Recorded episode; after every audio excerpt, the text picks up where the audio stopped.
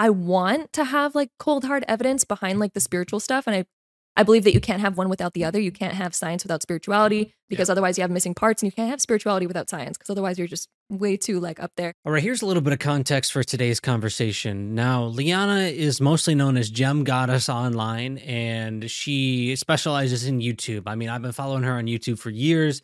She's got over 70 million views on YouTube. So a lot of people love what she's doing with over 815,000 subscribers. Now, she talks about tarot and astrology a lot, but we didn't really even get into those in today's conversation. So if you want to get something a little bit different from her, this is definitely that episode.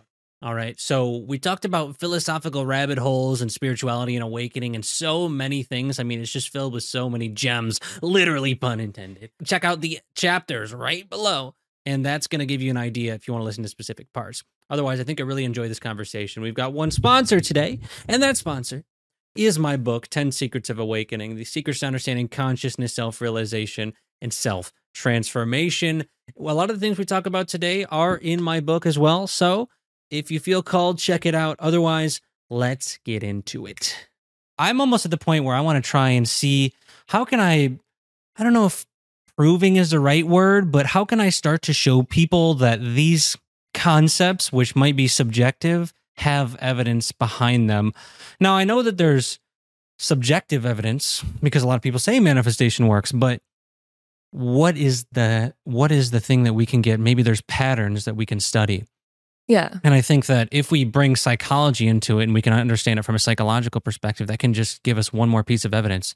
You know, and then you have people like Andrew Huberman who are into like the chemical, maybe Dr. Joe who's into the chemicals as well. And so I think it's kind of all bringing it together into this like beautiful sphere where we can understand that we can create a reality, but you know how does that work from a psychological perspective you know absolutely and when we have like a limiting belief that stands in our way for example if you believe like i cannot earn enough money naturally we know like you're not even going to be looking at opportunities. And even if an opportunity does come your way for making more money, you're probably not going to believe that you're worthy of it, or you're going to be like, oh, that's too good to be true. It would never happen to me. And so we're not going to make certain choices.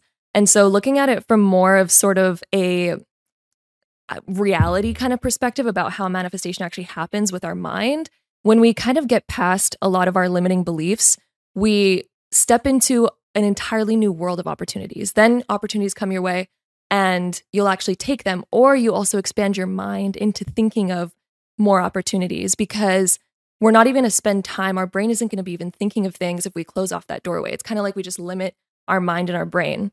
But right, right when we break through a limiting belief and we say, okay, I am worthy, I'm worthy of making X amount of money, I'm worthy of attaining the job that I really want, all of a sudden you've taken away that barrier and your mind can now travel and daydream about all the different ways or pathways of creating something that you truly desire. You literally you literally like unblock your brain. So I think a lot of manifestation deals with getting past limiting beliefs and unblocking your brain from different patterns we've grown up with. A lot of people um, myself included, I'd say almost everyone kind of gets beliefs a lot from their childhood, mm-hmm. the way mm-hmm. that our parents are. Yeah. Yeah. 100%. Yeah. I know I have. I have plenty and I still have some. Yeah. you know, that we're working through. And I think it's a continual process, but you kind of see as you take the journey, mm-hmm. more gets revealed to you, but yet you progress further. You know, that's why we've got Universe of Game because it's like there's levels almost, you know, yeah. and then you might take a belief away or let go of a belief, and then you get to that next level, but you understand that there's still more levels. But at the same time, I don't know about you, but the further I progress, I'm realizing how valuable the journey is, not just a destination, because it's like the journey, there is no, at the destination, there is no real transformation because you're there, but that's fun and that's great. But there's something beautiful about the journey that when I was in the thick of it, like really the thick of it, you know, when I was completely, I, when we're talking about money, most of my life, you know, my family didn't have money at all. I don't come from trust fund money or anything like that. Yeah. I come from I'm not saying this to like pity in in mm-hmm. in any sort of pity sense, but more like just so you understand and other people understand who are listening. It's where I came from. I remember one winter we didn't have enough money to put propane in the propane, so then we heated the house with the oven. And that was kind of like the starting point where I started to realize how much money can bring happiness, but it doesn't bring fulfillment. And I think those are two different things because I think there's a lot of people out there who are doing things and they have a lot of money, but then the fulfillment aspect of it isn't there as well. Like, do they feel like they're doing something that's helping others? Or you could say helping or serving. You know, there's that service mentality that a lot of people, even the spiritual community, have. But also, I think it's about having fun too. You know, like, do you have to do something that you don't like doing in order to make a certain amount of money to then enjoy your weekends? You know? Exactly. And uh, that's such a great point that you brought up about enjoying the journey. I think the journey is actually the most important thing. And a lot of us continue to think about the destination that we want to get to. But the journey is like one of the most important parts because that's where you learn so much about yourself and that's where you go through a lot of self development. Like, I would not be who I am today without going through like deep, dark, dark moments. And the dark moments are actually like, they end up being really big blessings later on. And you never know it, know it in the moment. Like, in the moment when you're in a dark place, you're like, my life is over. I feel depressed. I don't feel like getting out of bed. You know, we go through these kind of dark moments, but those are actually, I feel like, such a blessing and such a gift because that's where we get to kind of face where our current block is. And I think those are the biggest transformative moments where you can learn so much in that time. And that's like what's going to take you to the highest of highs because you'll learn so much about yourself during those really deep moments. You know, that's where you learn what you're truly capable of. That's where you grow strength and capability. And I almost kind of uh, see it like metaphorically as, you know, you go to the gym and it's not easy. You don't go to the gym being like, I'm going to get a really good bod and I'm going to be really healthy by doing something that's easy and fun. Like the gym can be fun, but if you really want to like make progress, it's going to hurt. It's going to burn. The next day you're going to be feeling kind of crappy. You're going to you're going to walk on stairs and be like this sucks. And so I feel like whenever we go to attain a or reach for a really high goal, we have to go through like some struggle in order to learn how to become that type of energy. Mm-hmm. That's what I feel like. So even if you're wanting to attract your soulmate, for example, let's say that we have some personality traits that we need to work on that we don't even see in ourselves, and that's our shadow side. Our shadow side is the part of ourselves that is unconscious. We don't see it very often. It's the yeah. shadow. Mm-hmm. And um, in order to attract your soulmate, let's say that we have these unconscious parts of ourselves, and before we attract our soulmate, as we're putting out that energy and we're like, ah, universe, I'm trying to manifest my soulmate, all of a sudden you're going to be attracting to yourself all the things that are going to teach you about that shadow side of yourself so that you can become the person that you need to be in order to be a soulmate, in order to be on the level that your soulmate is at, right? And so I feel like we attract to ourselves um, moments that transform us greatly and very deeply. And those are blessings. So even if you're going through a hard time, see it as a blessing and try to find what it's sort of teaching you. Um, that's what I always mm-hmm. tell myself when I'm going through hard times. I ask myself, what is this teaching me on a deep level? Like, what am I supposed to learn from this? How can I grow better myself instead of blaming, you know, anything externally? I think that's where a lot of us kind of fail and fall into a pattern is we tend to blame the external world. We're like, oh, I'm suffering because of this, I'm suffering because of that. And while all those can be valid, there's also another aspect within ourselves that we mm-hmm. could also learn to heal from and grow from. And that's where you're going to kind of learn to break that pattern, break that wheel, and then go on to a new level, basically. Yeah. Yeah. And I think it's hard to tell people that in order to bring in that person that you want to bring in, that they've got to change. you know, it's, it's like that's not, that's not what people want to hear. Absolutely, and I'm not saying that anybody has to be perfect, right? Because that's yeah. that's not true either. I mean, you learn so much from relationships, and even if you're attracting your soulmate, you'll learn a lot from that as well. Um, on the topic of soulmates, I also think a lot of people get caught up in the idea of like, is this person my soulmate or are they not my soulmate? And if we tend to get caught up into that, one thing I'll say is you know, we live in a very like mystical kind of world. There's not a lot of answers to really anything. And even in science, like we're learning new things that disprove old stuff all the time. And so when we're asking ourselves like, is this my soulmate? How do I find out? Is, is are they going to be my soulmate? I always just tell people like just relax and enjoy the experience of what it is and try to learn from it, be your best self and you're you'll discover along the way and even if they don't end up being your soulmate, you're still on that journey and if we can kind of like fill ourselves with what we're wanting, if we're wanting a soulmate, if we're wanting romance, I always tell people fill yourself up with that.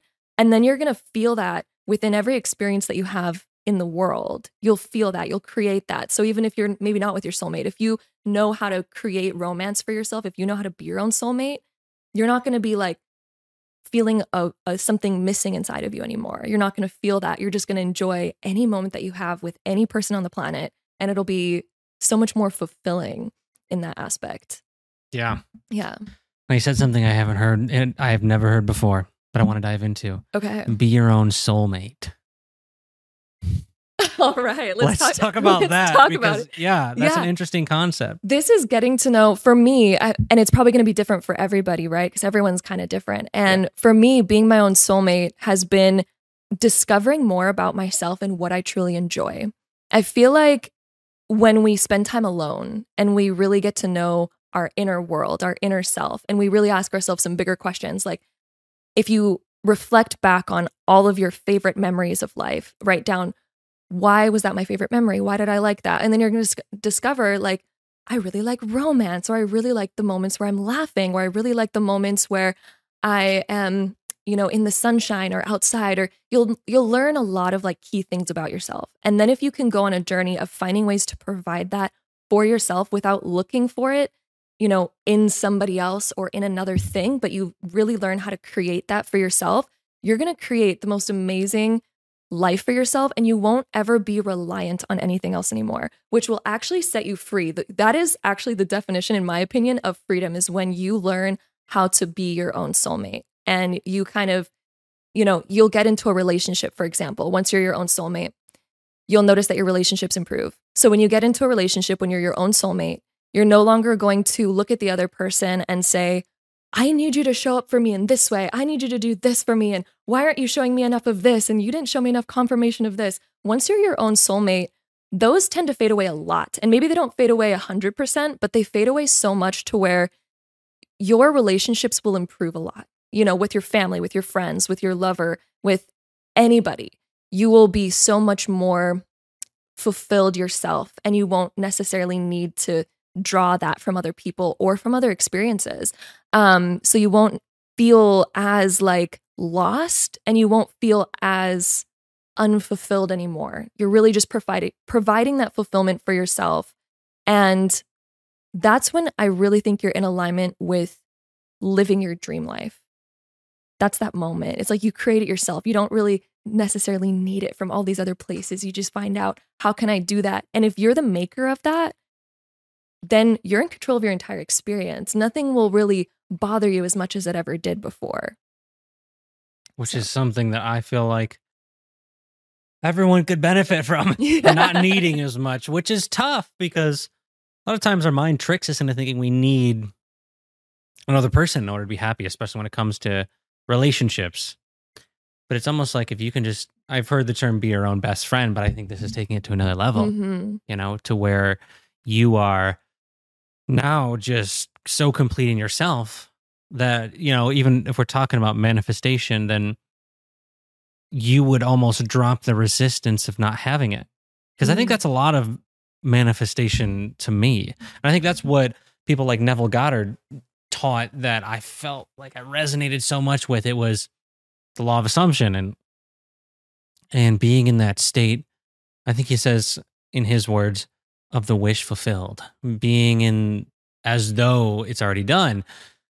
And then there's other people who will take that a step further and look in the in the Bible and we'll start to see things like uh, wordings of Jesus Christ and it is done when they pray and and what does that actually mean? Is that subtle hints? You know neville goddard goes pretty far as to say that jesus christ is your imagination. So that's like another level you know? And i'm not sure if i'm completely there yet. I mean i think i i understand the premise because if you think about how if jesus could do these things then what does that have to do with his imagination and how did he kind of blend reality as we know it with another level, kind of like they do in the Matrix movies, right? Yeah, that's always an interesting concept. And the concept of Jesus is so interesting because I've heard so many interpretations from, you know, different perspectives and sides Same. Yeah. of of that. Yeah, and I've Mhm. also heard the perspective of of Jesus being a symbol of the sun, like he's the son of God, which in Mhm. some ways you can interpret as the actual sun, you know, and it does kind of follow the path of astrology. Like Jesus's life kind of follows the path of that, which is interesting. Yeah. wow. yeah. And also um, you know the the picture of like the Last Supper, that Mhm. that drawing. Um, there's actually, you know, his 12 disciples, and they actually kind of match up with the sign- the signs of the zodiac, even with the way that they're sort of like sitting and the way that they look, kind of matches the signs of the zodiac, which is kind of interesting. And then Jesus has the halo over his head, which kind of looks like a sun. And then you have like the 12 zodiac signs that are right there. It's kind of interesting. Yeah. Yeah. It could be. There's so much. We, such we a, don't such know. A, such a such a yeah. That's another. You know, going back to what you said, we don't know. we don't know. That's something I've had to embrace. It's Mhm. like even though I've come to that conclusion, it's it's hard because science will start to say repeatable things equals fact, and I think it was Max Planck who said, even though he's a quantum physicist, and he said even though the rules of nature they seem to be laws or seem to be the ways that it work now doesn't mean they're always going to work like that and i i'm paraphrasing that's not the exact quote but it was something along the lines of this thought process that just because it works one way in one area doesn't mean it necessarily translates to it's always going to be that way right. and how i first thought of that was have you ever seen um, have you ever seen loki did you see that uh tv show Loki? loki yeah. Like, as in The- the, the the Disney Avengers? Plus oh, no. show. No, I don't think I have. No? Okay. Well, they explore in that show how there was a. I don't know if I want to spoil it for you. That's what I'm doing. I'm like thinking, do I want to spoil this for you? I'm going to keep it so it's no spoilers. Okay, Okay. okay. Basically, they explore this concept that there was one timeline, and then if you went outside of that timeline, then you were a variant and you would be taken care of. And there was only one. But then they like basically, in short, oh, that might be a spoiler. it's okay. Spoil it if you need to. They basically ruin that. So it's it's now it's a multiverse. Mm-hmm. And so that kind of led me to really think that maybe it's not always a multiverse, maybe it's not always one timeline, maybe it's something that changes over time.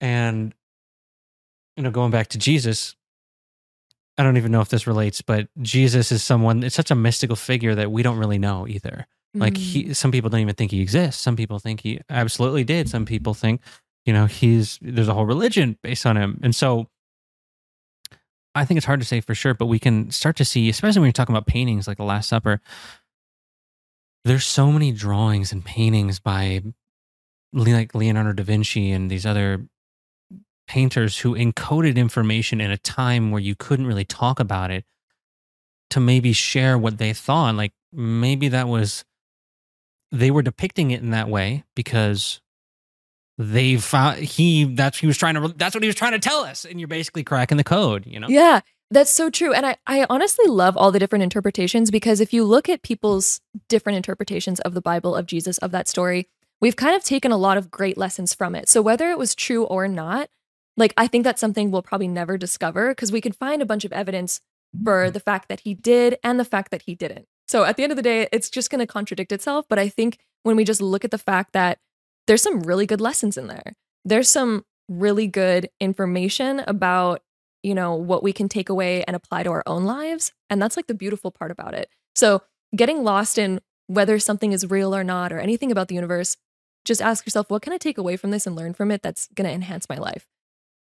Or even how could i experience it if i'm contemplating whether it's real? How can i go down the rabbit hole of attempting to experience it? Yeah. you know what i mean? Like uh if you want to experience the rainbow body you know there's plenty of practitioners who are in tibetan buddhism trying to get that rainbow body. I just talked to 5d consciousness and he was talking about the rainbow bodies and that's basically what they've dedicated their lives doing. And that's what he's dedicated his life to doing. Yeah. And the rainbow body is basically when you dissolve your entire body and go into spirit, right?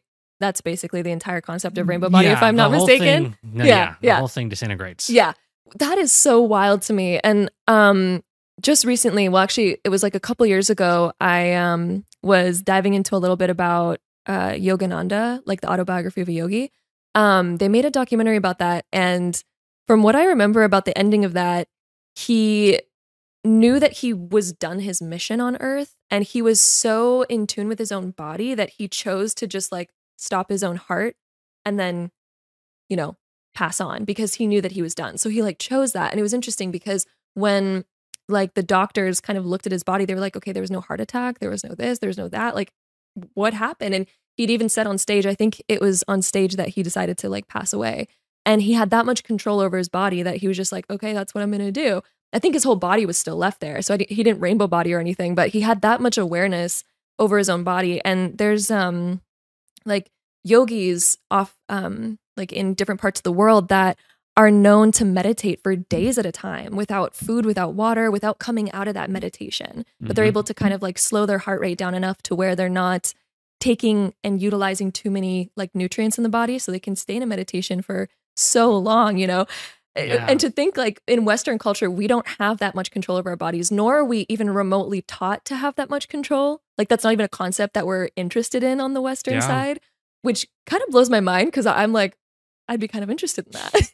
you know? Right. Imagine like the different uh, states you can experience, especially because like time doesn't, you know, truly exist. And so getting into kind of like deep meditations imagine how much learning that you could do. Like, for example, in a lucid dream, you could practice public speaking over and over and over again. And let's say you're only in a lucid dream for an hour, but sometimes I've had dreams that, you know, I'm only asleep for eight hours, but I feel like my dream lasted years, you know? Like if you could go into those deep states of meditation and you're meditating for an hour um, a day, whatever it ends up being, mm-hmm. you can actually have and expand into such a deep experience in your mind. Like you could live through a whole experience for days, for months, even in a meditation that only lasted truly a day in our real time. Just breaking down the laws. They're not laws, are they? They're like, that's why I, I kind of struggle with when people say laws of the universe. It's kind of like they're more guideposts for the normal, ordinary world that we live in, but you can go outside of those. So it's like I don't even know if laws works because we think, well, but then laws can be broken. So I mm-hmm. guess it kind of works in this. But I, you know, for me, I growing up, it was like you can't break any laws. So in my mind, I have that programming of like, well, you can't break laws. but yes, I'm not saying that I was good always and I that I followed that. But yeah. good is relative, of course. That's another thing. That's a whole nother conversation, right? But um, but yeah, it's such an interesting concept to think about how deep meditation can go and then I always wonder were were substances like medicines, plant medicines, were they put here to guide us to be able to have these experiences and maybe to teach us that we can reach those states or even maybe and or that we can not only reach those states but we can do that with our own meditation if we tried it. I don't know if that link can be made, but it seems like these substances, some of them, and I'm talking about plant ones yeah. specifically. Yeah. Right. Maybe such things as mushrooms can give us that experience to help us to let go of the um and I think ordinary world works again in that in that scenario that wording because it's like there's nothing wrong with the world as it is, but there's another one that exists. And that's kind of what you're talking about. They're tapping into, yeah. Absolutely. Yeah. And I I feel like people tap into a world like that. And on the topic of uh, plant medicine, I think like it's so interesting because as as humans, you know, we're viewing this entire world and when you haven't seen something, you have a hard time imagining it. So, for example, if somebody's like trying to explain to you, for example, like a, a psilocybin trip, they'll explain to you like, oh, you see all these psychedelic things, looks kind of like a kaleidoscope, like all this yeah. different stuff. Mm-hmm. You know, if you haven't experienced it, you almost can't even fathom it or imagine it. And I feel like when you when you do like a sacred medicine like that, like if you really respect it, you can learn so much about our world and our universe and how time is really interesting. And um my one kind of like deeper experience when I did try um like psilocybin, like psychedelic mushrooms, I felt like I was in that trip for years, like eons actually. And it was so wild. And oh, I, I, kept shit. you you have these moments where you like you go into it and you're so lost in the trip that you forget that your entire I, I accidentally took way too much. I didn't know. I didn't know. Happens. Um, that happens. it does happen, especially on your first time where you're like, oh my gosh, seven of them and they're like really large. Okay, like how much are Were you other supposed to take? with you? Uh yeah, yeah. I was with um I was with my man, my my boyfriend. He's uh he's great. Um but you, just, you just said, "All right, you do you. It's all there. Just just have Yeah. fun." he's Hey, had Okay. he's had more experiences with it. It was my first experience, and um, I didn't know like how much to take. Plus, we had like fresh ones, and Mm-hmm. so they weren't dried. And we're like, I don't really know how much this is. Like, I don't know what I'm doing. And um, so I had seven, and they were like decently large uh, of those mushrooms. And right when it hit, I went so far out of my body that I um didn't realize that I existed anymore. Like myself, Leanna, Gem was gone. But I would have these moments of coming back and kind of coming back to reality. And it was kind of like this weird ebb and flow where I'd go so deep into it that everything was just kaleidoscope. Like there was no earth here at all. And then I'd come back and I would be like, wow, I felt like I was gone for years. And I was like, nope, I remember we took these. They're supposed to last like five hours.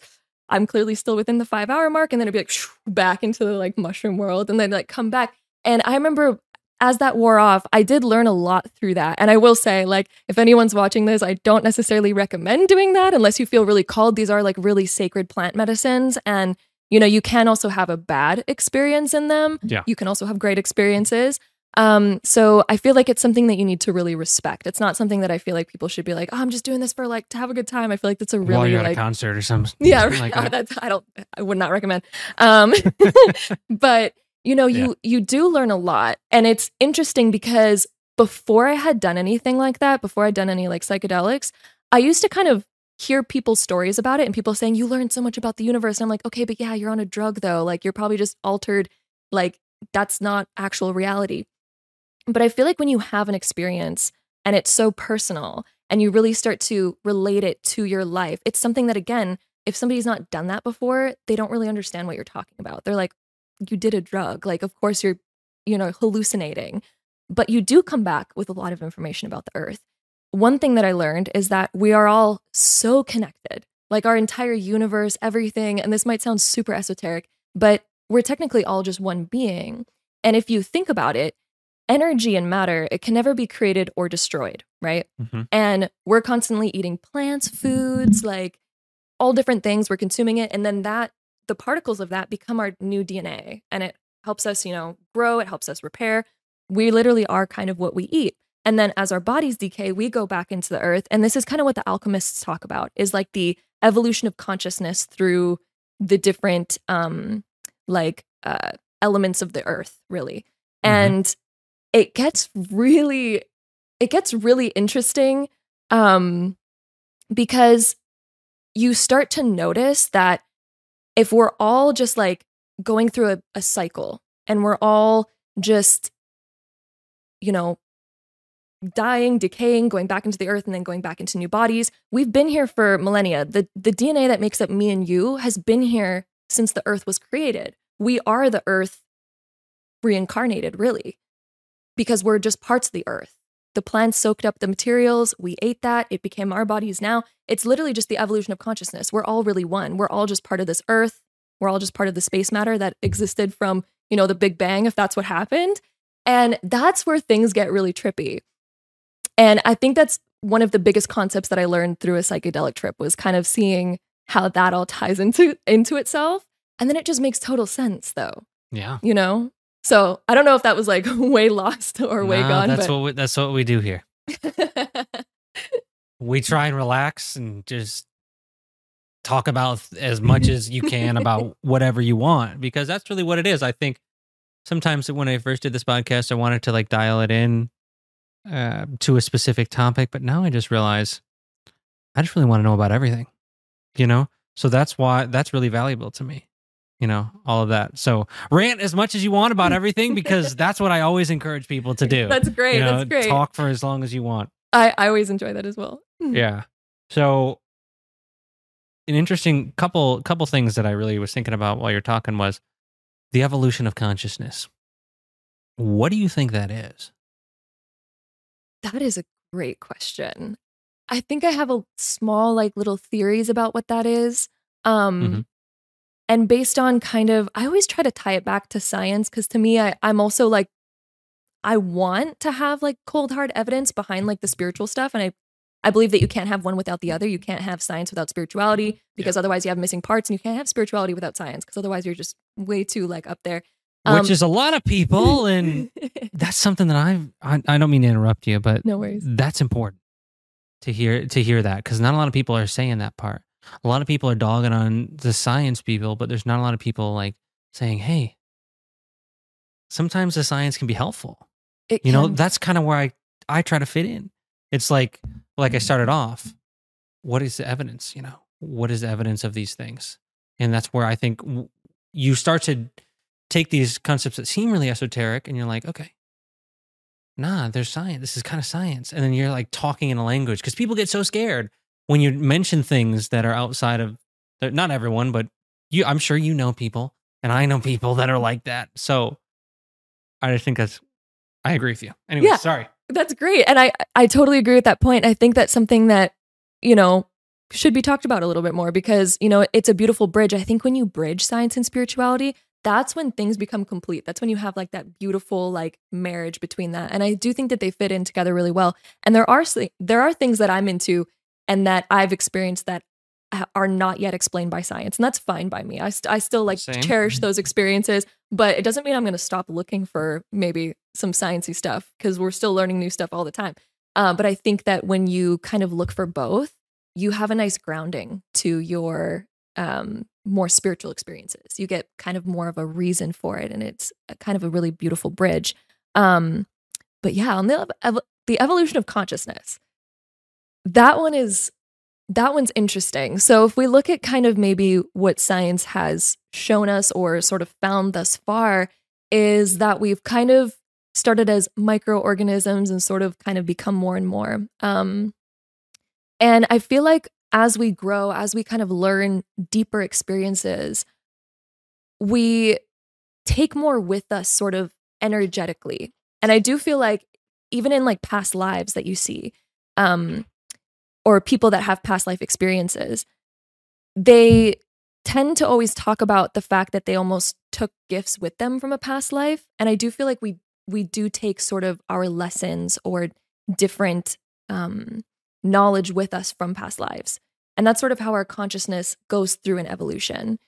So when we did start off as microorganisms, I feel like we went through experiences then. And then as we are, you know, going through that same like cycle of life, we tend to just grow more and more and more and more. And maybe it's also, I've heard this interesting concept that as we like eat more different things, this is this is something I don't even know if I truly believe, but I just heard this. Like if you eat different things, you're taking sort of a different DNA in you, which is like enhancing you or making you learn more. And so there's been like a concept that um, when humans became smarter and kind of uh, developed a lot more quickly, there's like a theory that that's when they tried psychedelic mushrooms and then they got to see more and it enhanced their consciousness in a Is certain that stoned way. ape? Yeah. So Nice. yeah, so I've heard that. So Mhm. I don't really know. I, I only have really small theories on the evolution of consciousness and how that's really created. I think I would need to do a lot more research into like um our evolution as a whole because I don't think I've done enough like looking into that yet. But it's definitely interesting. And I do feel like we are evolutionizing into more dimensions. And we're probably taking with us like multidimensional experiences all at once that we don't even know about. Maybe that's why we're getting epiphanies out of nowhere and all sorts of other things. I don't know. Could be. we Go- don't know. Going back to it, you don't have to know. exactly. I feel like sometimes I don't know if you do this, but I say I don't know almost to show people that I'm not certain, hmm and it's like that's another lesson I've been learning in my own life is I don't have to be certain, Yeah. and that there could be. a, I mean, if you just think about it, I remember back when there was people saying I'll be- I'll believe it once I see it, and they had this Mm. mentality, and then it's just like so there's so simple ways to disprove that just by thinking oh there's radio waves Yeah. you know there's wi-fi and what else could there be out there along that electromagnetic spectrum Yeah. you know Exactly. And as we're moving through kind of like space, We're constantly moving, you know, in different uh, places. I think our whole solar system has an orbit too. Like we might be picking up on different energies or wavelengths because light is information at the end of the day um, as well. And so as we're getting like new light waves our way, um, I've heard that also is something that increases our energy or develops our consciousness more. That's something again I haven't like looked into enough. I don't think that there's enough proof behind that maybe, but it, it is also a very interesting concept that that could be something that's also um, aiding in our evolution as beings is like different light information um, coming through. So it's something that's also yeah interesting. Yeah, there's like different areas of the if you think about the galaxy, maybe there's different areas of the galaxy. If we're also going through the galaxy at the same time as the solar system is orbiting the sun, the sun is moving itself. So as time goes on, maybe in the galaxy there's changes through the years. You know, that's basically what you're saying. Yeah. It's like 200 years. You, if you look at the galaxy, I mean, it's so massive that there's no way to quantify really how much of a change it would probably look like that, you know, if you look at a galaxy, but there still might be something different there. Or is it infinite? Well, you're saying is a galaxy infinite? Well, a galaxy, well, honestly, it could be because if you think about us zooming in on even a particle, we haven't gotten down to the bottom of it. And even though we've gotten to like, you know, a very quantum level of zooming Mhm. in on something, you could also go infinite there. You could go infinite within and infinite without. Yeah, like a fractal. Yeah. It could just keep going Yeah. forever, like a Mandelbrot set Yeah. Yeah. Ex- that just keeps Yep. going. And Mm. so you're basically saying infinitely small. Infinitely small or infinitely large. I think both exist at the same time. You can't have one without the other. Like you Mhm. technically could, even if you zoom in on the smallest particle that you can think of, what if you got a magnifying glass that could go further? What if you had eyes that could go further? You could absolutely go further. There's no bottom. You know what I mean? There's no bottom. So there's something smaller than the Planck length, basically, because Max Planck took the, he did some research and he got all the way, I think the Planck length is the smallest length, the smallest length in the universe. So there's, there could be a whole universe inside of a Planck length, you know? there could be.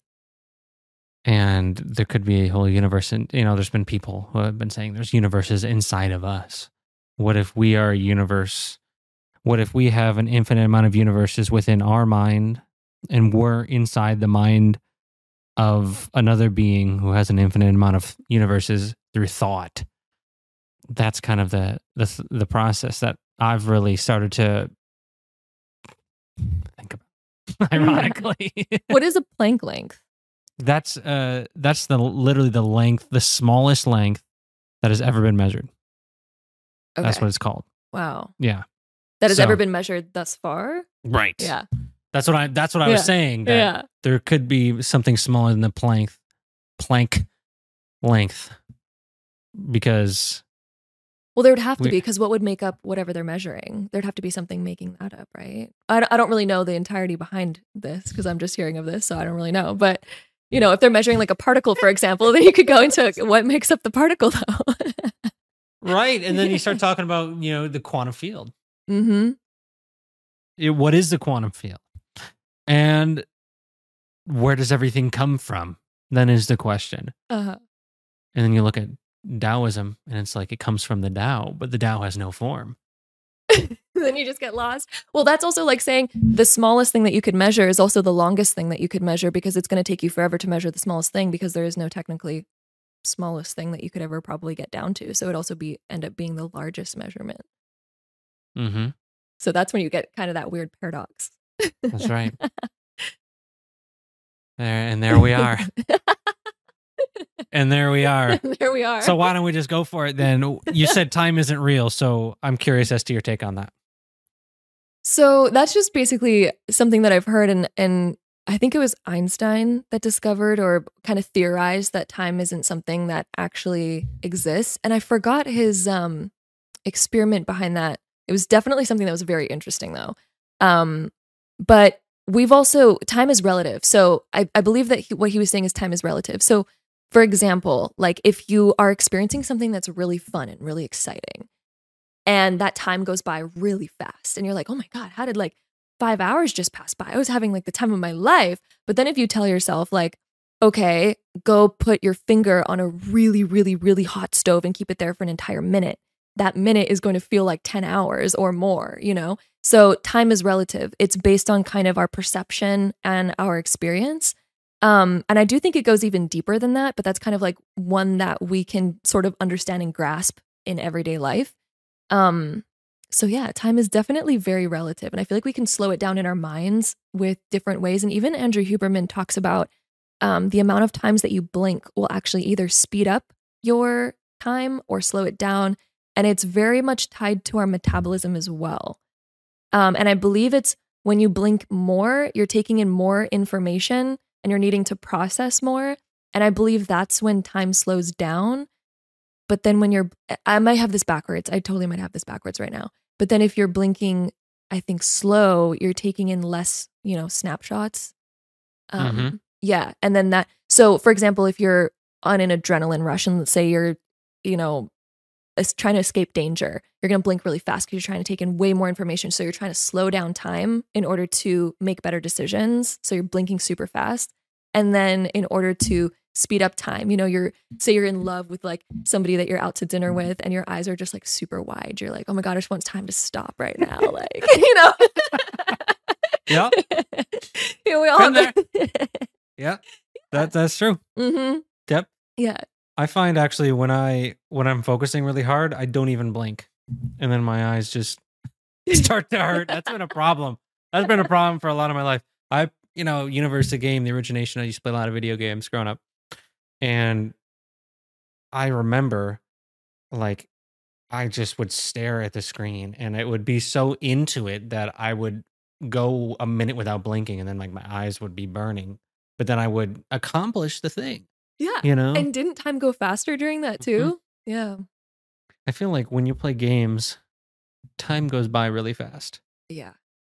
And so what a- I wonder what what is I guess our what we're saying or what you're saying is that the the mechanism that controls time is your perception of it hmm in some sense because your per, your perception not even of time but your perception in general and the way that you do things Yeah. in a sense and also what you're doing but i'm wondering if it's universal because what you're saying is if you i mean you see this here Uh, that is a burn on the old thumb i did do that that is from a hot object Oh my God. and so i know exactly what you're talking about It- yeah. yeah it was like there for a second and it felt like it was five seconds and you know i'm still paying for it Yeah. three weeks later Oh, man. and and it's so interesting to think about i think it, i remember albert einstein said time did he say time is an illusion but a persistent one? I think that was a quote by him or something like that. I'm not asking. I'm i'm Mhm. i'm saying it. I think he said something like that. So he was i think he knew that there was something to the relativity. And then you've got movies like one of my favorites interstellar that explore that you know if you're going to a different place. And then I found the work of Dewey Larson, and he can talk about how you can go over the speed of light. And I think some of my most popular videos, I don't even talk about that concept very often, but a lot of people like when I talk about Dewey Larson's work, which he has this thing called the reciprocal system.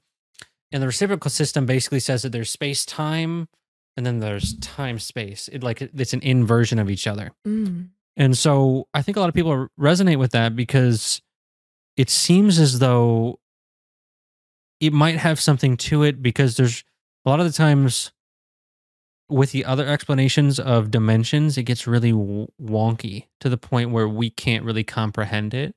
Um, you know, we can look at a tesseract, but can we really comprehend the inside out? And you know, if we go, that's fourth dimension, and then we go to what a lot of people say the fifth dimension is, it starts gets really complex. And just because we don't understand it doesn't mean it's not true. That's not what I'm saying. But in Dewey Larson's system, there's basically three dimensions of space, like we're we're experiencing that now, and then there's one dimension of time. And then in the opposite, there's three dimensions of time, one dimension of space. And um, that's where he says, like the astral. uh, People have taken his work to the next level, and they're like, that's where the astral room is. That's where lucid dreaming is, and that's how you can have this entire life experience, and then plot back in the body, and it's like no time has passed because you're time traveling when you go out. And there's this, you know, that goes really deep because there's there's even more to it when it comes to the platonic solids, and so I don't want to get on a rant for that because I can talk about that anytime, and uh, and I have talked uh, about that. Um, but that's just another way where you start to see it's not very a prominent way of thinking because of it's so mainstream to think one way, but yet there's a whole way that he describes and measures everything that's outside of what we think it is now. And so that just makes me wonder how much do I not know? You know, I feel like I don't really know anything after I after I see that. I'm just like imagine what else there is, you know? But that's also the beauty of life because would you ever want to know everything? And also, what you're just talking about right know. now, that is so interesting to me. I'm like, I'm right up there with you. When you talked about platonic solids, I'm like, I'm so curious about that. okay. So, with the platonic solids, I, I did a video on Instagram and I said Plato discovered it. And so, mm-hmm. so many people got mad at me. They're like, Plato didn't discover it. And then they were talking about how there's always someone else that discovered it before them, mm. but I didn't know. And so whoever discovered the solids, they've been around. He he was the one who brought it to main to the area where I became aware of it. Let's just say that. Yeah, there you go. But basically, the theories go is that have you ever heard of close pack spheres? Close packed spheres. Yeah. No. Basically, it's when you can have spheres that make a shape. Okay. Is mm-hmm. a simple explanation. So it looks like basically you can imagine everything.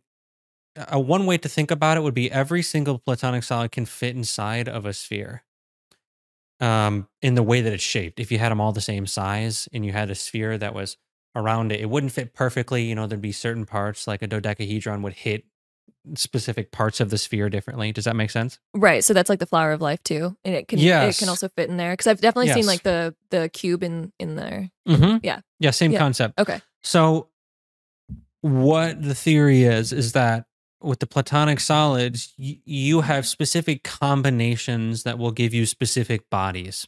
So you might have a dodecahedron plus a um, octahedron, and then you have you have maybe those this is just hypothetical in terms mm-hmm. of which ones but the point the point is is that specific platonic solids will give you specific shapes and those shapes create certain geometry and the geometry activates a certain body.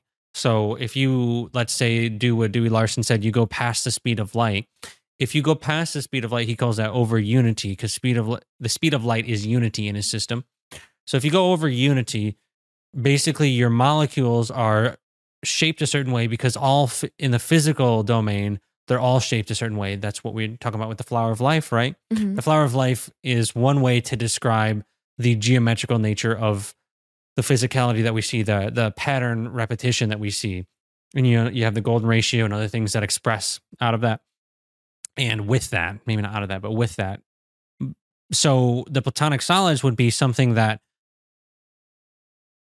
the the way that I would think about them, it's really complex, but the spheres create certain shapes, and then if you go over the speed of light, it actually inverts because you can have a solid. This is kind of wild to think about, but if you have a platonic solid one way, you can invert it and it'll create a different shape. Mm. And so mm. the different shape will be a different, you could say a different body if you want, or like you could think of it as the astral body has a certain configuration of closed packed spheres, which we can call the platonic solids. And that is geometry, is really what it is. And so that geometry would be the thing that is the at the center and the core of the physical world, but there's only specific combinations that give you specific things. And we could think, well, if I want to go to a different dimension, it's not it's not just about going there, it's about creating the configuration within your body to go over unity. And maybe the the people that meditate that we were talking about in deep meditation maybe they're actually going over unity in their own way. And um, that's what allows them to do the things and go to the places and and maybe that's why people have w- vastly different experiences when they have let's say DMT or you might have mushrooms. And maybe these chemicals will change the shape and it will help you to basically go to a different place, which you could say might be where the solids get activated differently. And maybe all of the different dimensions are just different ways to activate the geometry. Wow, that is a wild concept. I That is that is amazing. Have you heard of um so Yeah. recently there was a Nobel Prize winner that um just discovered something faster than the speed of light. Have you, have you heard of I that? So maybe that can kind of tie into when you break unity. Um, so basically, this um, Nobel Prize winner, I don't remember his name, and I'm probably going to get some. In, I'm probably missing some information because I recently uh, read this like two weeks ago. Mhm. And um, basically, what he discovered is that when you take um, two particles that are, have you heard of quantum entanglement? Talked about it many times. Yeah. Yes. yeah, I, I figured you'd be Yes. someone who knows about that. Yeah. Yeah. So when two particles have quantum entanglement and and um when something happens to one of the particles, it'll also happen to the other. But it actually happens faster than the speed of light. And what they call this now, I believe, is the speed of information. So the speed of information is faster than the speed of light because you could put these particles so far apart to where light would take, you know, for example, like from the earth to the sun, it takes like eight minutes for light to travel that far. Um, you could take two particles, and if they're in quantum entanglement with each other, and one thing happens to one of those particles, it'll happen to the other one basically like simultaneously. What they believe is that it happens simultaneously. But if it does, that means that that would happen faster than the speed of light. Um, I do also think that they were saying that it doesn't happen exactly instantaneously. There's like a slight, slight, slight, slight, slight time delay, but it's so minute to where the speed of information would have to be faster than the speed of light, which that gets really interesting, especially with what you're talking about. How when you break unity, you can kind of um, manipulate the shapes that you have Mm-hmm. The speed of information, if it travels faster than the speed of light, you're basically traveling then faster than the speed of light, which means you're traveling at the speed of information, which means you could probably, are you then just altering your information? Is that what that's happening? I don't know. That's like an interesting, that's possibly an interesting concept. Yeah. Yeah. anyway, I just thought that would be, a- That's An int- relevant. yeah, Very relevant. yeah. I um, heard an explanation by Michael Talbot. Have you heard of Michael Talbot? He wrote Holographic Universe. No, I have not. One of the best books I've ever read. I would read that if you are interested in holographic theory, hmm because the whole argument he makes is that the universe is a hologram. And so the way that he describes quantum entanglement and these other phenomena is that you're just looking at the same particle. You said we're all one. Then you're looking at the same particle, but from a different angle. So your angle of awareness, it would be like if it's all a hologram, then you're you're non-locally looking at it, kind of like if you were if you had two cameras. We got two cameras here. If you had two cameras pointing at you, and they're both recording, it's like how does information from one camera and that camera how do they both say the same thing simultaneously it's because they're actually the same object but we just can't tell from our point of view that it's the same object it's like you're looking at the same that you're actually looking at one thing Mm. instead of thinking it as two separate things you're just looking at it from a different vantage point if that makes sense that is a really interesting way to explain things. yeah Yeah, I do like that. Yeah, that, Yeah. I've been trying to find ways to connect the non-dual nature and how does that fit into science? And I think when you look at holographic universe, I'm interested in that because I'm also interested in simulation theory and these other things that try to explain that this reality isn't. You know, simulation theory really is the scientific way to say that we're that this reality isn't real.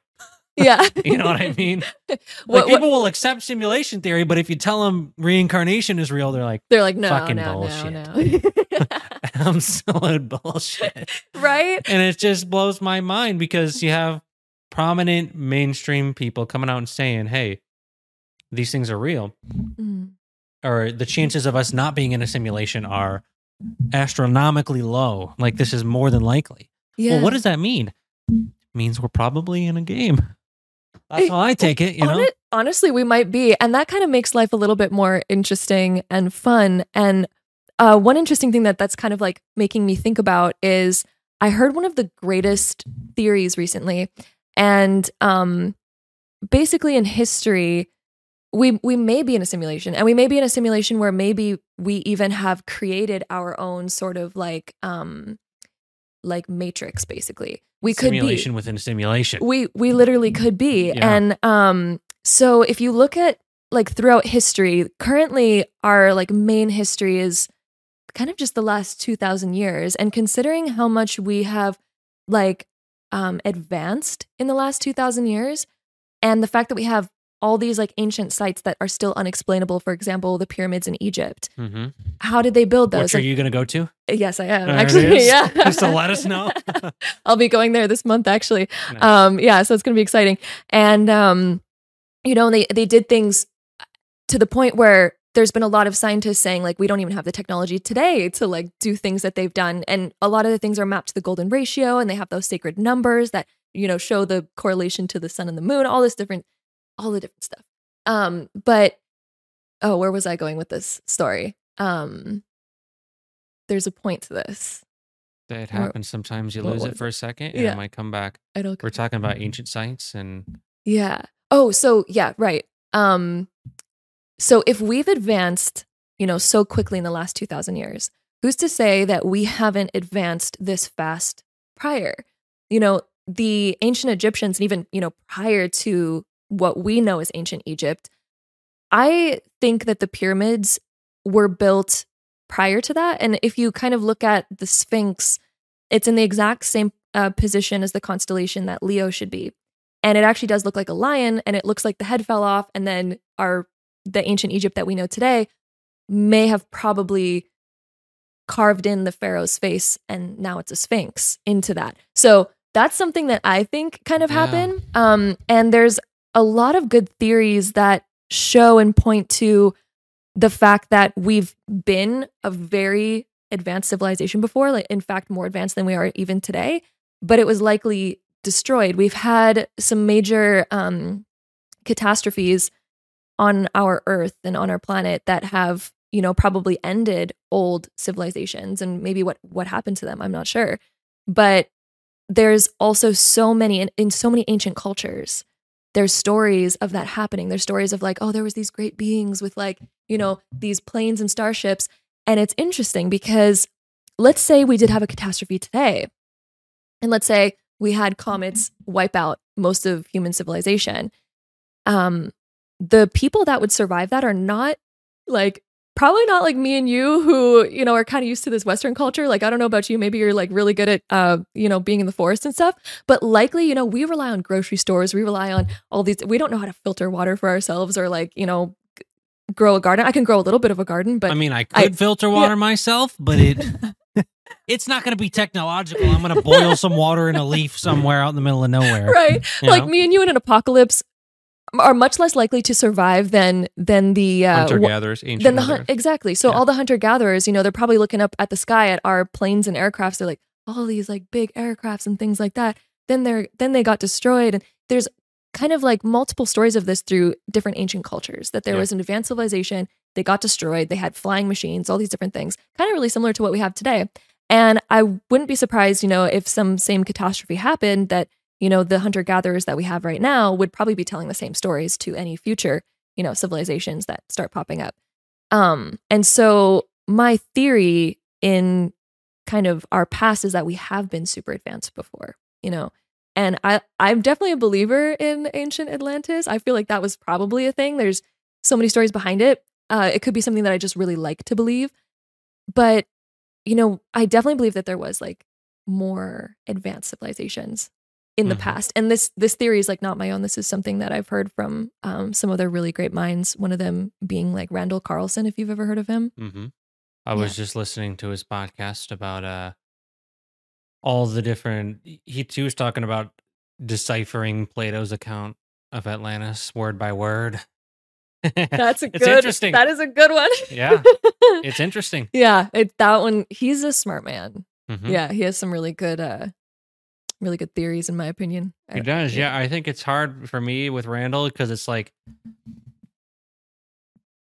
it it would be really interesting to have a conversation with him because it's like you don't want the world to like have a catastrophe, but then he tells you how often it does. and you're just Yeah. like, all right, are we gonna die tomorrow? Is that what you're saying? And it's just like because I actually had that thought last night. I so many people had messaged me like on Instagram and said, "Watch the movie Don't Look Up," because I thought, "Oh, this is a really interesting movie. I think it, it's up your alley." Because there's, I do truth hidden in plain sight videos sometimes. I haven't been doing them very often recently, but it was the same thing. It's a catastrophe based movie. And it's Mm. like, do I want to watch it because it's catastrophe based? Because, you know, there's that whole there's a whole side of me who has studied people basically talking about how the collective will be the one that manifests the future.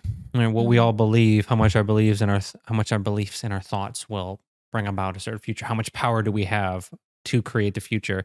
Then there was a movie Tomorrowland that basically that that whole premise of that movie. Have you seen Tomorrowland? Um, I don't think so. I don't think I've seen that one either. That one is a it's an older one and it talks about how in the movie Tomorrowland what happens is is they all think the world is going to end the entire population does. And when one girl believes it doesn't the probability they have a probability meter mm-hmm. and it's like at 100% and they're they can like go the the te- they have technology to be able to go to the future and look at it. And they are they've went to the future and saw it was going to end because they they time traveled.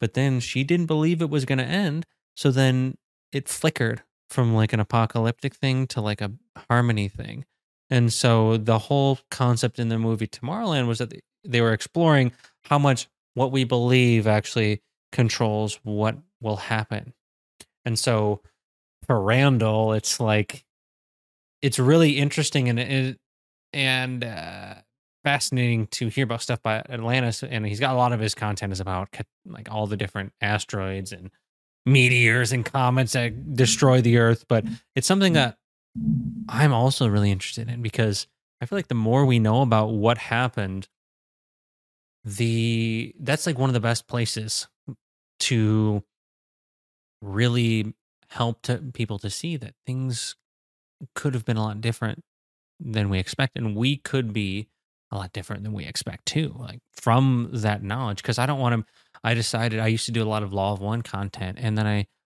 stopped doing it because i was like i don't want to be just another person who has another another like it was not it's not like the law of one is a religion but it's just it's just they specifically say you don't have to know the law of one like it's not like that but it's just like another text that you can't really verify because it was channeled and then you know when you say something's channeled automatically a large percentage of people are they like put it into a category. yeah and they just don't they don't even want to listen to it. And so i stopped talking about it because i realized that i wanted it to be something that anyone can you refute that. Like you were talking about the sphinx. I know about the sphinx and the water erosion and stuff like that are- Mm. as well. Hmm it's like that's that's unrefutable. And then you can refute a channeled text all day but when you have you know historical evidence that's a whole different conversation you know? Exactly. And I, I think that um, just because you brought up the Sphinx again, it kind of points to ancient Egypt maybe being built in the age of Leo, which would have been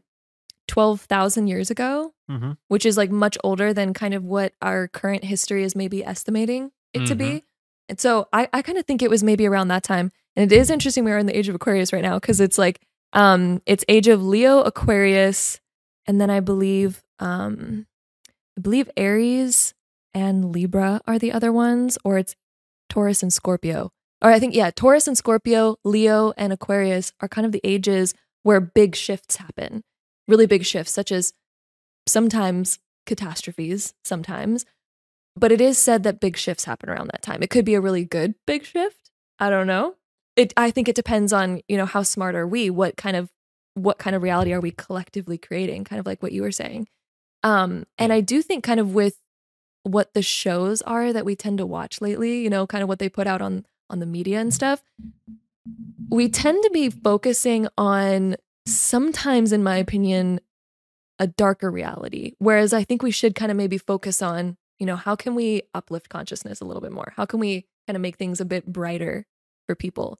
Um, Yeah. I think that's something that I feel like that's what i struggled about watching the movie and i didn't watch it right away because i i knew it was a comet like destroying the earth based movie um but then i was just like you know what i can the thing that i do when i watch those movies is i really don't let myself get in that hypnagogic state and i think that's important yeah so it doesn't get into my subconscious. So I'm like constantly telling myself throughout the movie, this is bullshit. Like this isn't going to happen. So I still have that criticalness because you know I don't want to get down in the lower brainwave states, and then it gets in there, sinks in, and you're like, then there's you start to realize, oh, there's something underneath there because there's then that gets it. You know what I'm saying? Exactly. Like we can watch things from an entertaining kind of place, and you can watch anything that you desire, and you, you don't Yeah. have to go deep. And it, it's great that you brought up the um the hypnagogic state. Mhm. So um what I notice is that you can also do the craziest of manifestation. I know I'm like kind of switching topics here. Um, but you can do some of the craziest manifestation with dreaming. And the hypnagogic state is like when you're about to go into that dream world. So it's like that low brainwave state, just like you were saying. Um, and you can actually reprogram your mind really greatly by going down deep into those lower brainwave states. Um, I've even been kind of experimenting a little bit with lucid dreaming. Um, and so, for anyone listening, if they don't know what lucid dreaming is, essentially what that is is when you become conscious that you're dreaming while you're still dreaming, and you can then either decide to control your dream or you can just observe your dream from like a conscious state. Um, but you can do a lot of things with lucid dreaming, which is kind of neat. Have you gone down that realm at all yourself? I have not as much as I'd like, but I've I've started to play around with it. The mm-hmm. the thing that I've been trying to do is look at my hands throughout the day and like study my hands because from what I know a good technique to be able to lucid dream is if you do that enough during the day, you'll just actually naturally do it in your dreams. And so then when you start to do it in your dreams, your hands are going to look way different in a dream. And then you're like, oh God, I'm dreaming, you know? So that was one of the best techniques. So I've been doing that a little bit, but I haven't went down and I've recognized like a couple times, but I haven't gotten to the point where it's been like, I'm, I can do it on command, you know? Yeah.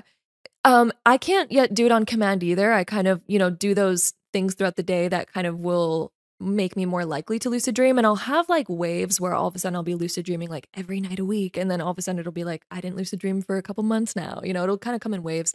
Um, I have actually, it's funny that you said the hands thing because I was doing exactly that for a while. And then I had a dream where I looked at my hands and they were like these little glowing like sticks. They were like, they literally were just glowing. I, there was no fingers, no nothing. But in my dream, I was so in such a dream state that I looked at them. I was like, my hands are real. Eh, I guess this is reality. You know, and like I just like went back into the dream and I didn't start lucid dreaming from that. Because Oh, for some reason I was like, yeah, that's totally normal. And they were just like these the glowing, like, yeah, glowing little arms with no okay, hands. so you must have lived a life. You had them glowing arms. that was your that was your past life. maybe. Honestly, maybe. And I was like, yeah, it's totally Oh, normal. man. I guess I'm not not dreaming right now. Dang. That's interesting. woke up and I was like, wow, why did I think that that was normal? Yeah, but um, you can do some like really uh really incredible stuff with that. You know, you can get over over fears, for example. You can also ask your dream really cool things. So, say you're in a lucid dream and you're facing a current problem in your life, or even if you don't lucid dream, you could even ask this before you go to bed and say, "In my dream, I would like to be shown the answer to blank." So, if you're like, "I'm facing this dilemma," what do I do about it? Is there anything I need to know? Um, you can ask that before going to bed. And then right when you wake up, it has to be right when you wake up, you write down everything that you remember your, from your dream because sometimes dreams fade really fast. If you wake up and you kind of like sit there for a little bit, you're most likely going to lose your dream and a lot of people do. Uh-huh, Um, but if you just like write it down right when you wake up, you're going to remember at least something. Um, and you'll get better and better at this as you practice it too, to the point where you're going to remember a lot. And even if you ask it in a lucid dream, that's even better because then you get to really interact with your dream and you can ask it certain questions, such as, like, why do I keep experiencing this certain pattern in relationships? And then all of a sudden your dream may morph and start to show you different things. You know, and you know you're dreaming, you can wake up at any time, anything. Um, and it'll start to show you stuff. Or even if you have a certain fear that you want to get over or a habit that you want to break, you could ask your dream, how do I break this habit? Or, you know, how can I face this fear and get over it? Like, can you show me this fear so I can really face it in this dream world where I know I'm safe because I'm just dreaming? And can I face this and deal with that? And it's so cool because in a dream, like, let's say that you're really scared of a certain concept. In a dream, you can literally be anybody and be anything. And so you can face a fear, and all of a sudden you could be like a superhero with superpowers and literally destroy it. And then you're going to feel a lot better actually when you wake up too, because you're kind of reprogramming your subconscious. You're in a really deep brainwave state. And so anything that you're kind of doing in these dreams and in these deep brainwave states, you're going to actually alter your brain on a very deep level, whether you realize it or not. You know, even though you're defeating some being or some concept with superpowers, you're actually doing something on a deep level in your brain. And it's going to affect you as you wake up. And you may not be fully conscious of it when you wake up because, of course, we're not living, you know, we, we're not really aware of our subconscious and how it affects us. So it's something that you're going to realize like slowly um, Yeah. as you start living your life again. And you'll notice kind of the effects of it later on. So it's really interesting. And again, even if you can't lucid dream, you could also just set certain intentions before you go to sleep and then have it kind of, you know, do its thing because your subconscious is always there. If you set an intention before you sleep, your subconscious will remember that. Mm-hmm. Yeah.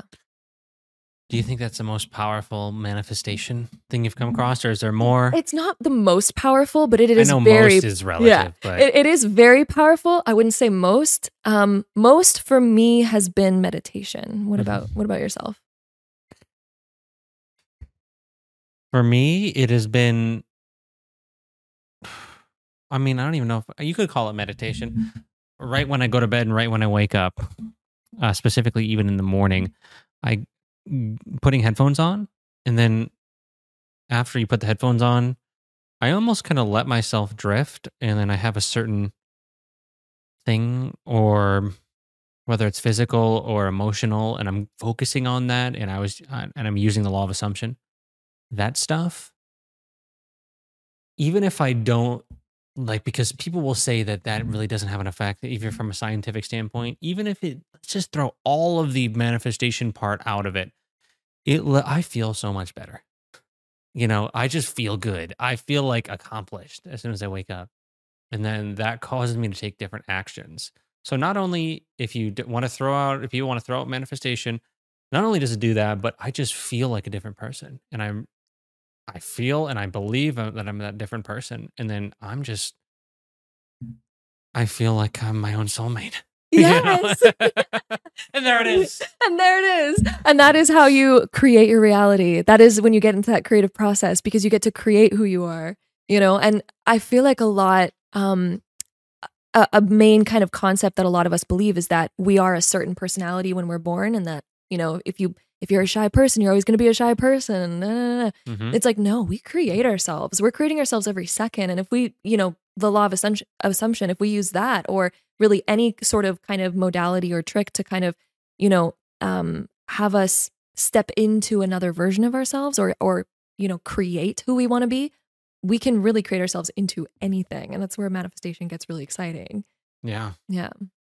yeah manifestation has always been an interesting one to me and i think a lot of people don't understand it and a lot of people do and at the end of the day i really just think it's up to people to apply it and see what happens Mhm. you know because if you're skeptical it's almost like i think a lot of this reality is placebo Mm.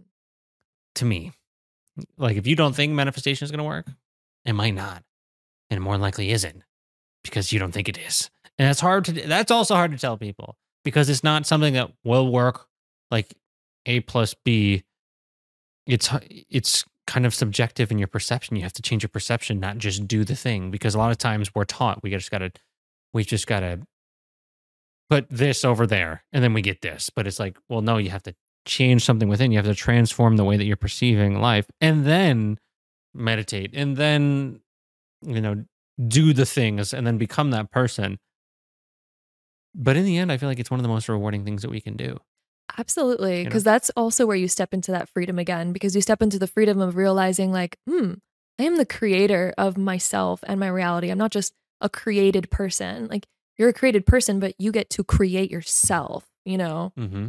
you got created, but you get to choose where you go from there. Yeah. Yeah. And that's, that's a pretty freedom or freeing concept. yeah Yeah. now since we've been talking about manifestation i gotta ask you Mhm. what do you think some of the bs that's in there is do you think there's things that people will part parts of manifestation they put it under this but it's really just because i know there's there's bs in everything there's Yeah. bs in spiritual concepts there's bs in science there's bs in more what do you think as we're talking about this people should be weary of when it comes to these concepts That's a great question. Um, there's a lot of different things. Um, for one, you don't need any special trick. If anybody's telling me telling you like, oh, you have to meditate in order to manifest, or you have to do this spell, or you have to do you have to get a green candle with this and this and this, like you can, and those are actually symbols to your subconscious, so they do work. I'm not saying that they don't work; they do. Um, and but it's for particular reasons. But it doesn't mean that you have to do it. You can actually manifest, and we're manifesting all the time anyway. You can manifest as simple as just training your mind to think differently. So if you notice and you you catch yourself and you're like, "Oh, I keep thinking that, you know, I'm not worthy of money and that it's going to be hard." I'm just going to start telling myself every time I think that, I'm going to start telling myself that it's easy, even if it feels weird at first. I'm just going to keep telling myself that. You know, you do that and that's also a form of manifestation. There's so many different forms and modalities and you don't have to do it in a certain way. So that's maybe one of the things that I would say you you don't have to like I guess pay attention to or listen to. Another thing is no one else can do it for you. I also hear about a lot of people saying like, "Oh, pay me $5,000 and I will shift your energy and I'll remove this blockage in you and all this kind of stuff." Like I don't know if you've ever heard of those, yeah. but mm-hmm. you know, that that stuff stay away from that. Nobody can remove a blockage really for you unless you you are open and also doing it yourself. Like you can do all these things yourself. You don't need somebody to, to pay them $5,000 to remove any block in you. You don't have a block, you don't have a problem. Like you are on the right path. Um, mm-hmm. Yeah. And another thing that I would say in manifestation is it's very real, but it's very complex as well. It's not just like you're saying, it's not A to B. You know, you don't A plus B equals C. Like it's not like that. It's much more complex. So, just as we were talking about earlier, if you're trying to manifest your soulmate, you know, in order to get to that level that you're trying to manifest, in order for you to be that energy, you, you might have certain things in yourself that you need to learn in order for you to be what you're trying to manifest. You're going to first manifest all the experiences first to show you that. And if you notice that you're stuck in a pattern, that's the universe saying, like, I'm literally bringing you your thing, but you got to knock through this wall first. Like, you got to learn this lesson yeah. first. You know what I mean? So it's mm-hmm. like, you know, it is coming and it, don't lose trust in anything. Don't lose trust in yourself. Don't lose trust in the process. You know, it's all part of the process.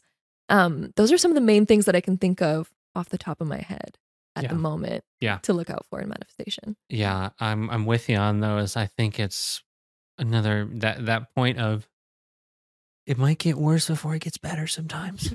yeah. Yeah, sometimes it, you got to do a house renovation and gonna get worse before it gets better. right. Yeah. Or you might actually break up with the person even though you're trying to manifest a better relationship it's like you're putting it out there. I want a better relationship. I want the harmonious, and then you're then they want to break up, and you're like, what? This isn't. I have no relationship. But then you're like, oh, well, it's making we're making room. We're making room for someone else to yeah. come in. You know, it's it maybe big shifts have to take place, but then you kind of get slingshotted up in a mm-hmm. sense. And for me, that that was a big a big thing because I would start to see that it would sometimes get worse and then I would get caught up in the oh well it doesn't work because it's getting worse. But if you stick through it, things tend to happen really when you let go and you just you know a lot of times in in religion they would say let go and let god i know wayne dyer used to say that and he wasn't religious but he still used god and i talked to josh trent last week about god and and all of the the different interpretations but when it comes to the religious interpretations, that's what they used to say. And now we say, a lot of times people will say, let the universe take over. But I think in general, it's just this trust that we have that there's some sort of force, whatever we want to call it, or maybe it's not even a force, it's this energy. Maybe it's a being. Some people say it's a creator. Is there a creator? Is there not the creator? Does it, if there is a creator, does it actually control the specific parts? Is there a higher self? You know, there's, it never ends, all the different interpretations. But in the end of the day, at the end of the day, to me, it's just like, can we just trust that something, whatever it is, many things, maybe even all in collaboration, are taking care of the things that we can't? Because we can control some things. We can control a lot of our life in terms of the action that we take. But there's a lot of things that just happen to us, which we're ba- basically saying, are they just happening? Do we have control energetically? You know, that's kind of we're getting Absolutely. And um, you kind of sparked another thought in me. Another point um, in manifestation is when we get so stuck on a certain outcome. So, for example, like when we get stuck on like I'm trying to manifest like love into my life, but it has to be James. It has to be this guy. And you know, and, and maybe you're not like you're noticing kind of tension there. It's not really working out. Everyone has free will and everything does have free will. And when you're trying to manifest, let's say, the greatest partnership of your life, and maybe you think it's James, and the universe is like, it's not. I have this other guy like Cody back here that's actually way a better match. But if you just let go of the thought of James, you'll get to see this. You know, I, I see I, I see this this happening kind of a lot. Um and once you let go of that, and I've even been in that situation myself when I'm like, oh no, it has to be this person, it has to be this person. And then you you get to a point where it doesn't work out and you just kind of accept it. And then you see what was waiting for you on the other side, and you're like, oh, okay. You're like, the universe does know best because we don't know everything that's out there, right? We think we know everything based on what we've seen so far. So, so far, we might be like, this guy's it. Like, that's the one I'm trying to manifest. But when we actually, you know, say we knew the entirety of the of the entire universe, um, at that point, only then would you be able to know like what's actually best. So it's kind of like leaving it up to the energetics of the universe as well and being specific about I want the greatest relationship or I want the greatest job and maybe you know that you want to be a writer, but maybe it's not exactly at that particular company. Maybe there's a better company for you to be a writer or maybe you're meant to be a solo, you know, maybe you're meant to be an independent writer for example, Mhm. you know, something like that. So when certain things don't work out, that's when I believe that we're meant to shift and revise. And I recently heard the greatest, uh, the, one of the greatest quotes was, "Rejection is only redirection." So if you're getting rejected, then it's time to redirect. And it it could be that you're getting rejected because maybe we need to work harder and grow our skills and kind of learn to, you know, get up to that level. Or it's because we're slightly meant to go in a slightly different direction. It's like our intuition's on point. We know we're meant to be a writer. We know we we know we really want love and our soulmate. So our intuition's guiding us correctly, but maybe we're just getting too caught up on a certain outcome when it's meant to be slightly different. So it's about being slightly open as well. It's about knowing what you want, but also being slightly open to however that path may unfold. Yeah. Yeah. So that's another, I think, key in manifestation. And so if anybody's huge. telling you, like, I'll tell you exactly how to manifest the exact person, it's like, well, that I don't believe that we're meant to do that. Right. Mm-hmm. You know, and maybe our intuition's right. Maybe we are meant to be with that particular person. But I think a lot of the times we don't realize that there's so much more Yeah. and that there could be more that we don't currently know of yet. Hundred percent. Yeah. I have a great example of that in my life. I've gotten offers from multi-million dollar companies to make videos for them. Mhm. And I always felt like I wanted to do it myself. And even though it would have been easy, easier to have all these people do this stuff for me and, you know, go that path, I always knew somewhere within that this was meant for me in a way that I wanted to be the one who had creative control and who didn't have to answer to other people because I've worked so many jobs where I, at the beginning, before I did this, where I had to answer to people and I hated it. And I, I always knew that working for someone else wasn't it, but I've had that come along. And one company almost convinced me. And then I kind of just went with it and tried to see like what was going to happen. And it just ended up, it just ended up being so bad. it was not worth it at all. And um, that was just like a perfect example for me of like, you really know what you want. So don't settle for something because you think it'll get you to blank sooner or Mhm. it'll get you this or that. Maybe it's not even physical, but a sense of I am that person who is on that platform, you know, because there's a bunch of other people that are, but it's like, that's not really what you want. Mm. And so it's like a, a huge thing that I have realized over the years is there's different types of desires. Mhm. And there's like there's I don't even know if you call them ego, you call you could call them lower level desires where it's like I just want these things because they're some symbol uh, in our life or Mhm. for us that we think is special, but it really doesn't have that much meaning. But then there's like a deep sense of underneath, there's actually a deeper desire that I actually want to do this in a way that's more fulfilling or that brings about exactly what I want, not, oh, this is three fourths, yeah. you know? And I think Mhm. that's also what you're saying with relationships. Yeah. It's like, might be with someone that's three fourths and you're holding on to that. Yeah. But then there's that person that's the whole thing that you're looking for. But if you're gripping to something that's not going to work, yeah. you- will you ever get there? you know? exactly. Well, are you ever? Yeah, you're basically kind of denying the the full thing that could that could be there. Exactly. Um. Yeah, and I notice also when it comes to the things that we really desire. Let's say our ego really desires to like do podcasts, right? Mhm. But let's say, um, let's say deep down inside, let's ask ourselves, okay, why do I really want to do that? What is missing in my life right now that that would give me beyond kind of just the idea of like, I want to be a podcaster. I'm really passionate about it. If you're really passionate about it, go ahead, like, let's do it.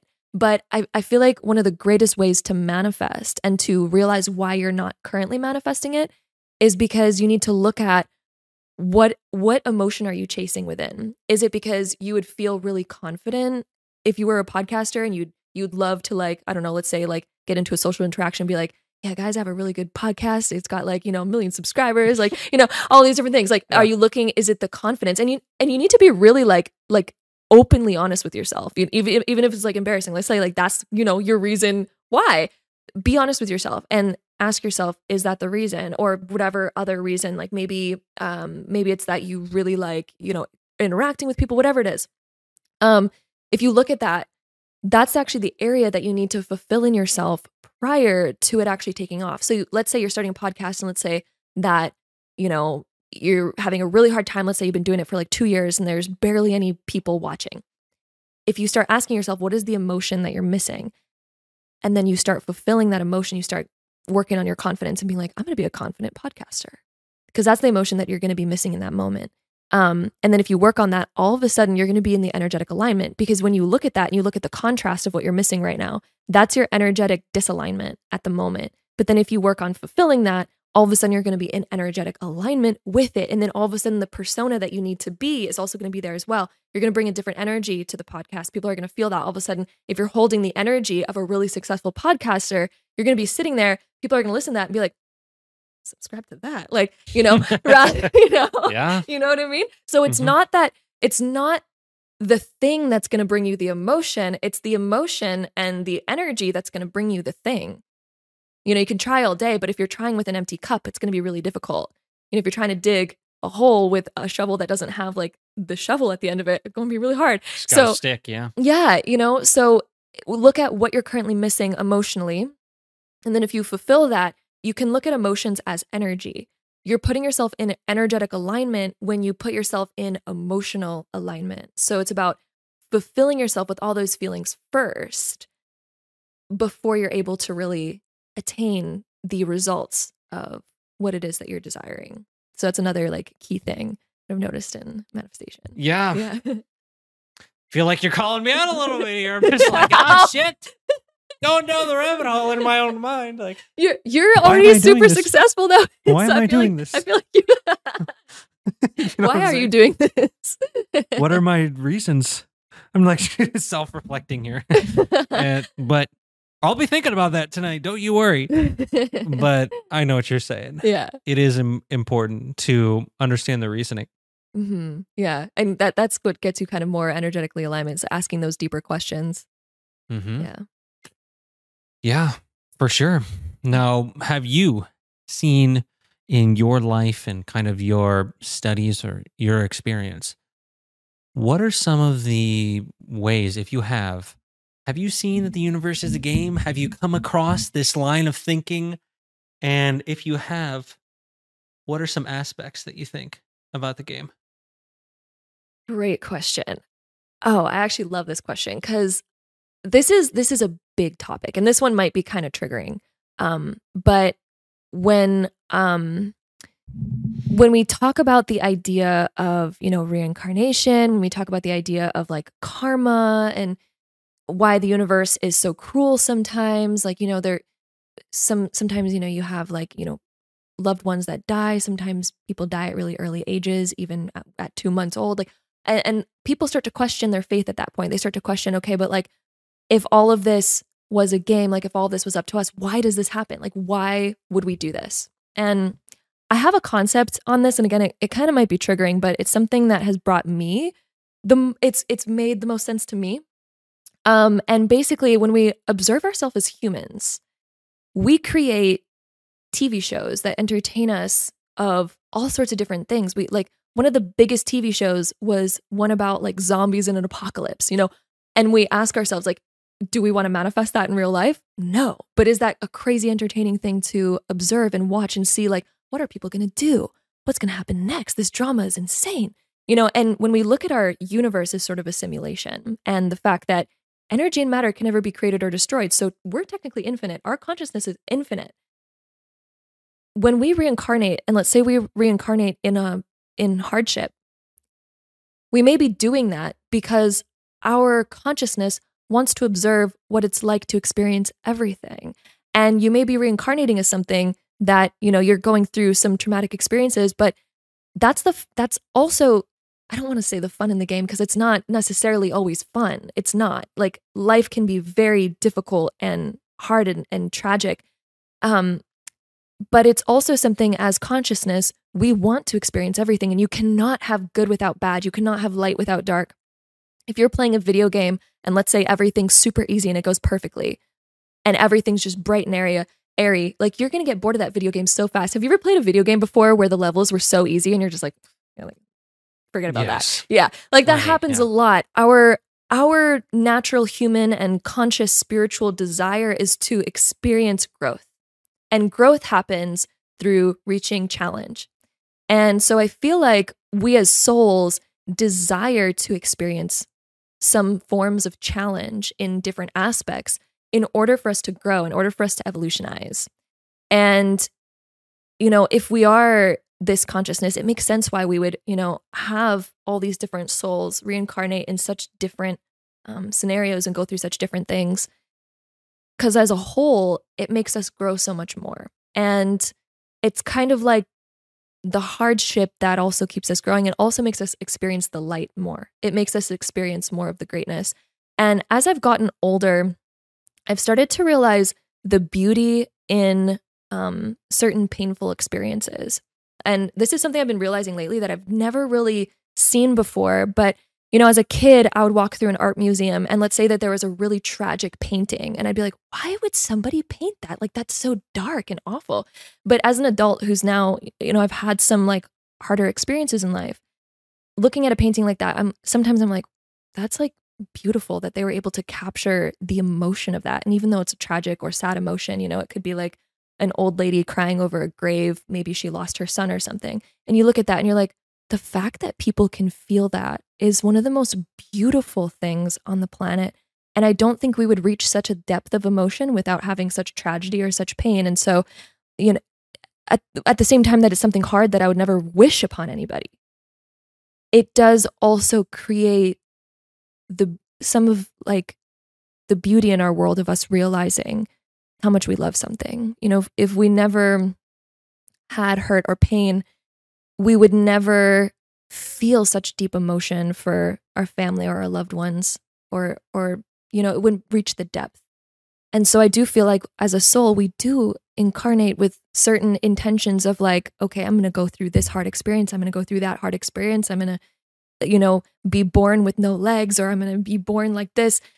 And these experiences create that duality for us to be able to see and experience the greatness of love. But it also does have to, unfortunately, come with experiencing some of the greatness of pain. And I do feel like it, the more we experience pain, the more we actually are opening up to love. Not that you should ever seek pain, I don't think. I feel like our world kind of, you know, life experience will show you enough of that anyway.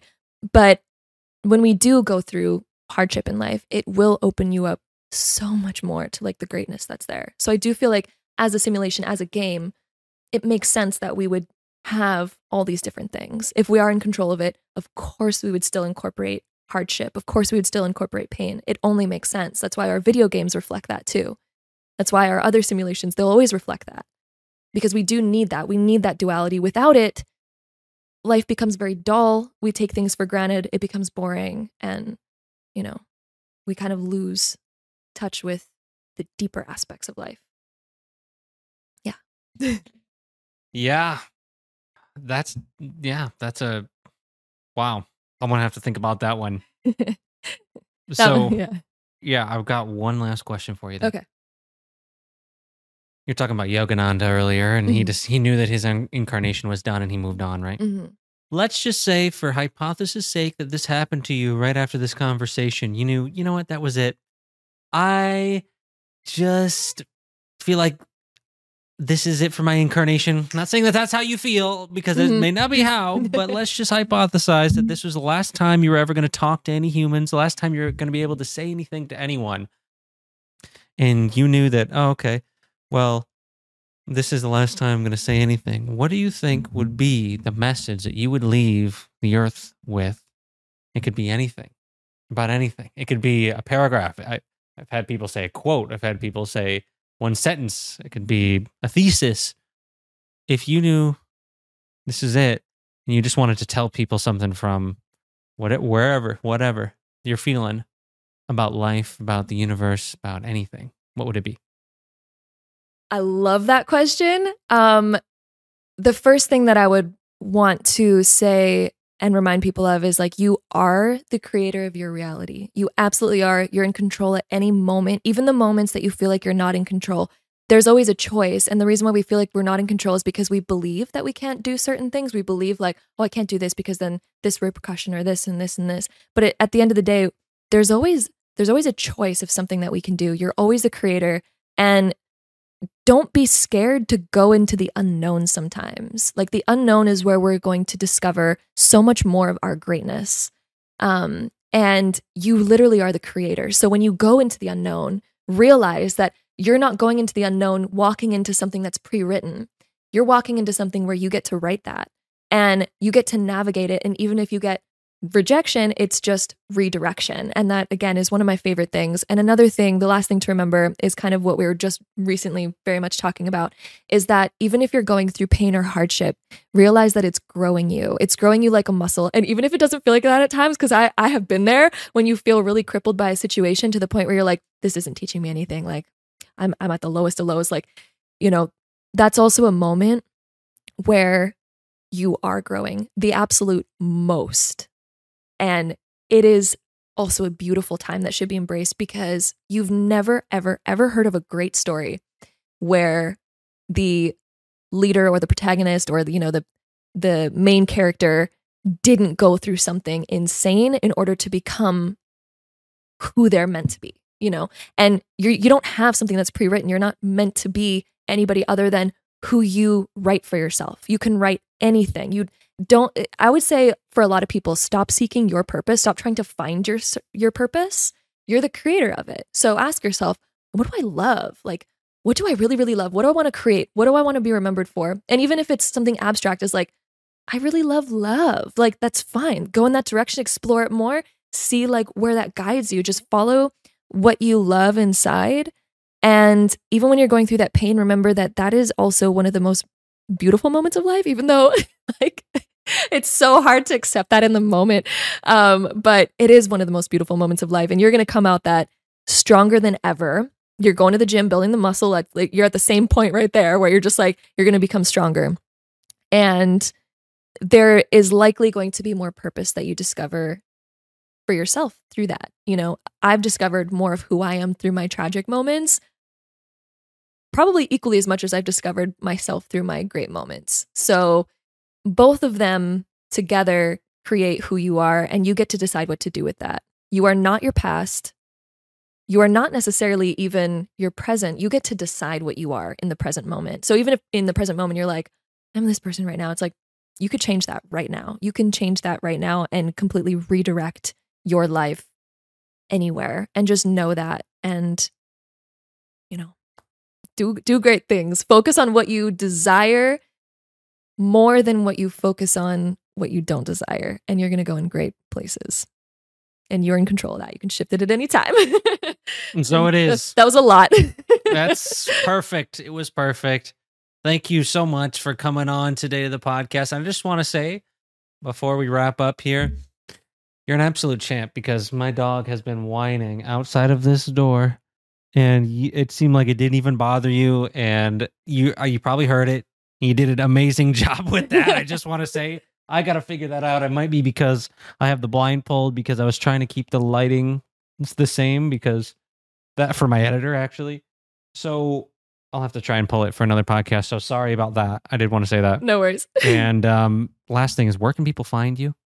Oh, what, what, do you got going on? Yeah, got a got a couple things. So YouTube, the Gem Goddess. I talk about manifestation, uh, mostly tarot and astrology on there, but also the manifestation stuff. Um, Instagram is the goddess gem on there. Um, I also have a, a website, thegemgoddess.com. There that you can find pretty much anything on there. And um, yeah, that's basically where to find me. All right. Yeah. Thanks for coming on, and we'll see you next time, folks. And until then, peace. All right. If you enjoyed this podcast and you got some value, if that's entertainment, maybe it's knowledge, whatever it is, consider subscribing if you're on YouTube. And if you're not on YouTube, consider following the podcast and uh, maybe even leaving a nice five star review for your boy on uh, either Spotify or Apple Podcast. And if that doesn't suit you, maybe think about grabbing the old book, 10 Secrets of Awakening, because uh, this book has got a lot of nice reviews and a lot of people seem to like it. And I put my heart and soul into it. And hey, I think it might help you if you're interested in uh, consciousness, self realization, life transformation, those type of things. Otherwise, I will see you in the next podcast. We've also got more podcasts here on Universe Game if you want to keep going in on those. Those are quite nice. All right, I'll see you in the next episode. And until then, peace.